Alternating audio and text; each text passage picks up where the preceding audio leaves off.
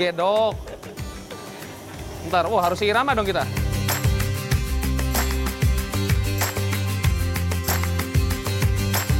Triknya ambil dulu, biarin agak kering, baru.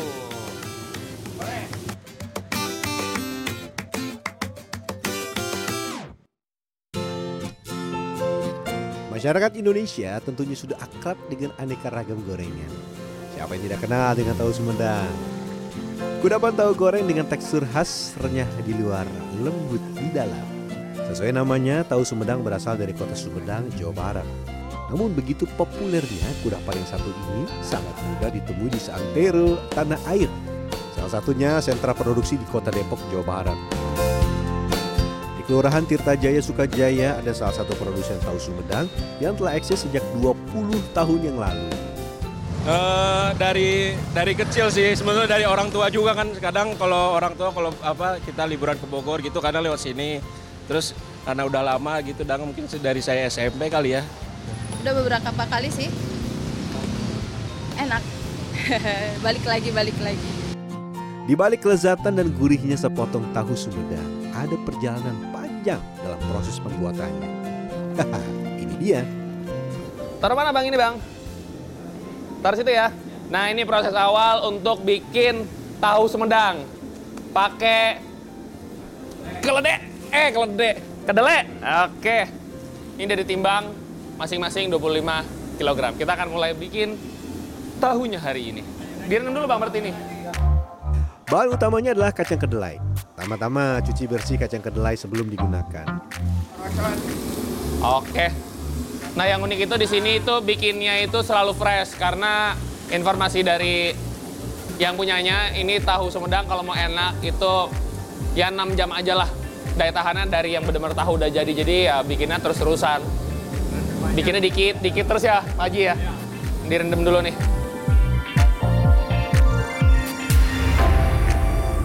Kedelai harus dicuci bersih untuk mendapatkan kesempurnaan tekstur dan kelembutan khas tahu Sumedang. Setelah dicuci bersih beberapa kali, rendam kacang kedelai 1 sampai 2 jam. Kalau bisa mah jangan kelamaan gitu. Kalau bisa jangan kelamaan. Hasilnya kenapa kalau kelamaan, Pak Haji? Itu tadi tahunya kurang itu, kurang pekar, nah terus kurang gurih. Tanpa perendaman, kacang kedelai sulit dihaluskan dan menghasilkan pasta yang kasar. Ini tentu akan berdampak pada tekstur tahu yang akhirnya menjadi kasar. Kedelai yang sudah melunak kemudian dihaluskan hingga berbentuk pasta. Ini kalau yang udah cair atau yang udah selesai dihaluskan, dia benar-benar seperti bubur. Nah ini baru bisa di masuk dalam proses selanjutnya nih proses pemasakan. Di atas ya. Oke. Huh. Tambahkan air agar pasta kedelai menjadi lebih encer. Jangan lupa aduk hingga merata sebelum dimasak. Selain berfungsi untuk mematangkan, pemasakan ini akan menghilangkan rasa mentah yang tersisa dari kacang kedelai. Pak Haji, ini nggak bisa langsung dimasukin aja kan nanti kan ujung-ujungnya dia juga mendidih bareng. Kenapa nggak bisa langsung dimasukin? Nah, dikarenakan itu takut gosong. Eh, kalau gosong kan angus namanya ya, dimakannya enak. Keciumnya bau. Oh, bau, bau sangit. Ah, itu dia. Dikarenakan ini dikocek juga gitu. Kalau dis- langsung dituplekin lagi, nempel di bawah di penggodogan. Kesabaran wajib dimiliki produsen tahu. Setelah dimasak sekitar 30 menit, pasta cair kacang kedelai akan disaring.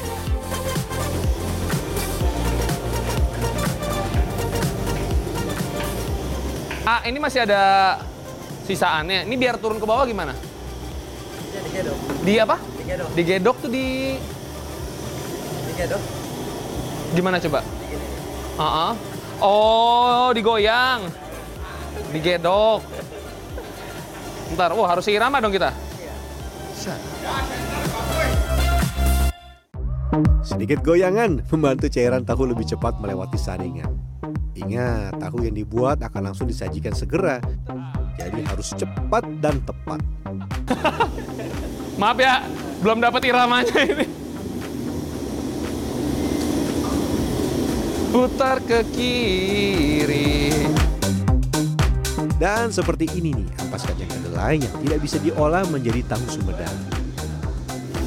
Nah, Yang ini ini ampas tahu. Dia tidak akan dibuang begitu saja. Memang tidak dikonsumsi manusia, tapi akan jadi pakan untuk ternak ya bang ya. Oke. Nah ini sudah bang. Silakan.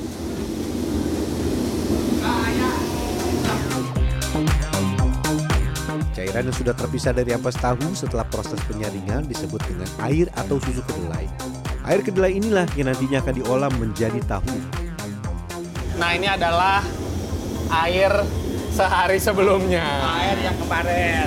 Air yang kemarin yang sudah agak masam ya. Nah, ada. Proses pembekuan protein dalam protein tahu terjadi setelah penambahan zat pengental seperti cuka atau air kapur sirih. Namun untuk tahu Sumedang, cairan yang digunakan untuk mengentalkan air kedelai di tempat ini adalah air hasil perendaman sehari sebelumnya. Wah, ternyata ada alasan khusus loh. Tanya saya gini Pak Haji, kalau lagi habis, itu bisa nggak diakalin pakai ragi, pakai cuka gitu Pak Haji? Bisa. Rasanya sama? Kalau pakai lain. Tahunya keras. Gitu. Keberduri lagi. Apanya Pak Haji? Nggak berduri. Oh ada bergerigi gitu. Ah. Dalam waktu beberapa menit saja, gumpalan tahu yang padat akan mengendap ke dasar wadah. Selanjutnya, gumpalan tahu akan dimasukkan ke dalam cetakan.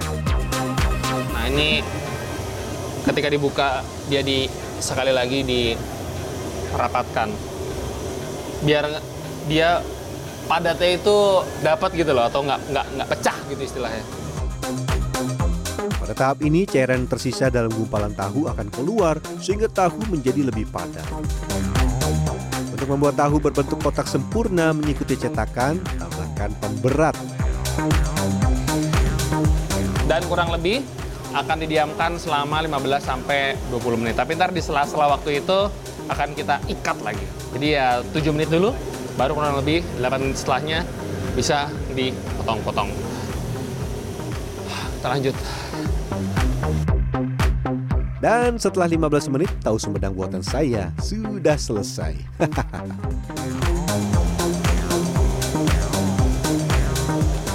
Dan inilah tahu Sumedang. Sebelum dipotong, tahu dibalik ke wadah cetakan. Pelan-pelan, jangan sampai tahu yang sudah susah payah dibuat rusak. Oke, berhasil. Namun tahu tidak bisa langsung dipotong, tapi harus didiamkan beberapa saat. Bawa lagi ke sana.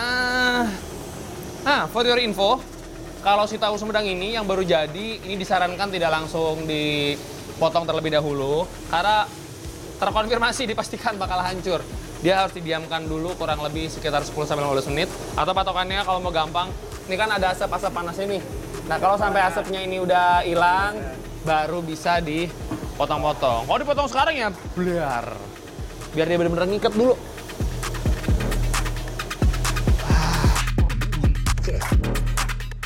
Tahu sudah semakin padat, tandanya siap dipotong sesuai ukuran.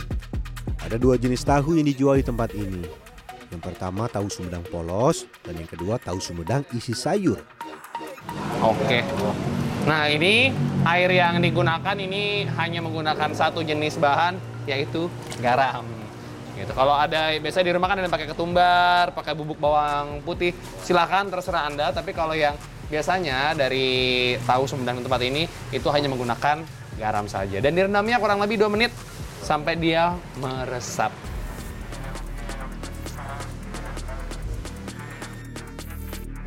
Untuk tahu Sumedang polos, satu kotak tahu dipotong menjadi 100. Sementara tahu Sumedang isi dipotong 121 buah. Dalam sehari, tempat ini mampu memproduksi 300 sampai 1000 kotak tahu. Atau dalam sehari minimal 30.000 potong tahu dan maksimal 100.000 potong tahu. Wah, banyak ya.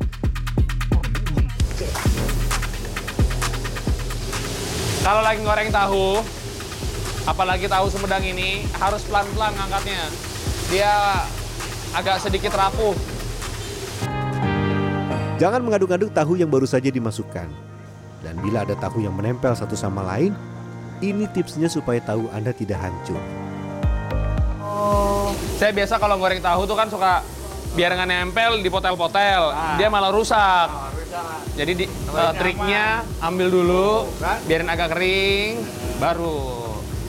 Boleh. Tips baru untuk Oh, saya. yang, yang numpuk. Oke, Ini dulu, Mantap. diemin dulu dikit, tak tak.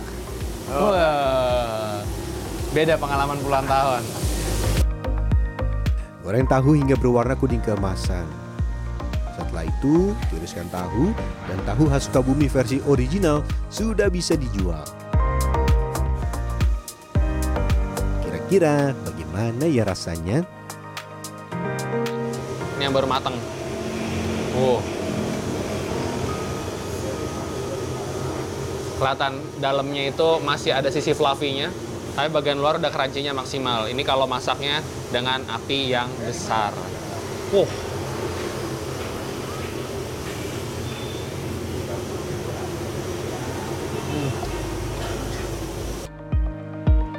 Lanjut kita buat tahu Sumedang dengan isian. Kalau yang ini kan yang agak kecil, ya Bang Am ya, yang dipotong 11 kali 11. Cara ngisinya gampang, tinggal dibuka sedikit, diberi isi sayuran. Setelah itu balur tahu dengan tepung terigu dan goreng sekitar 2 menit saja.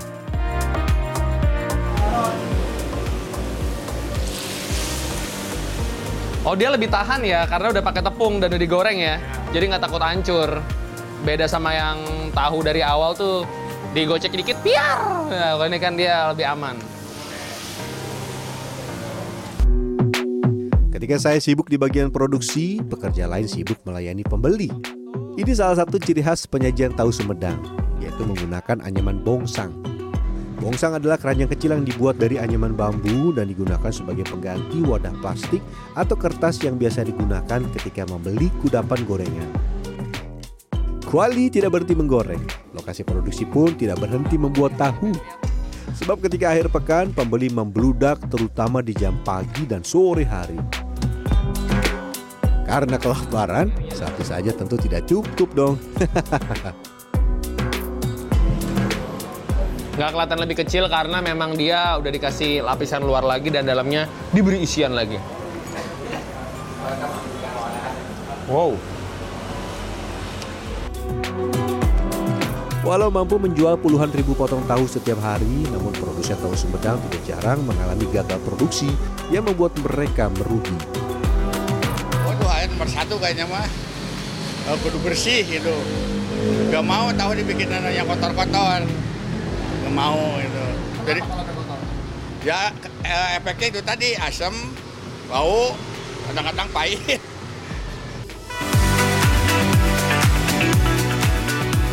Mengutip data dari Dinas Arsip dan Perpustakaan Kabupaten Sumedang, tahu Sumedang diperkenalkan oleh seorang imigran Tionghoa bernama Ong Kino pada 1917.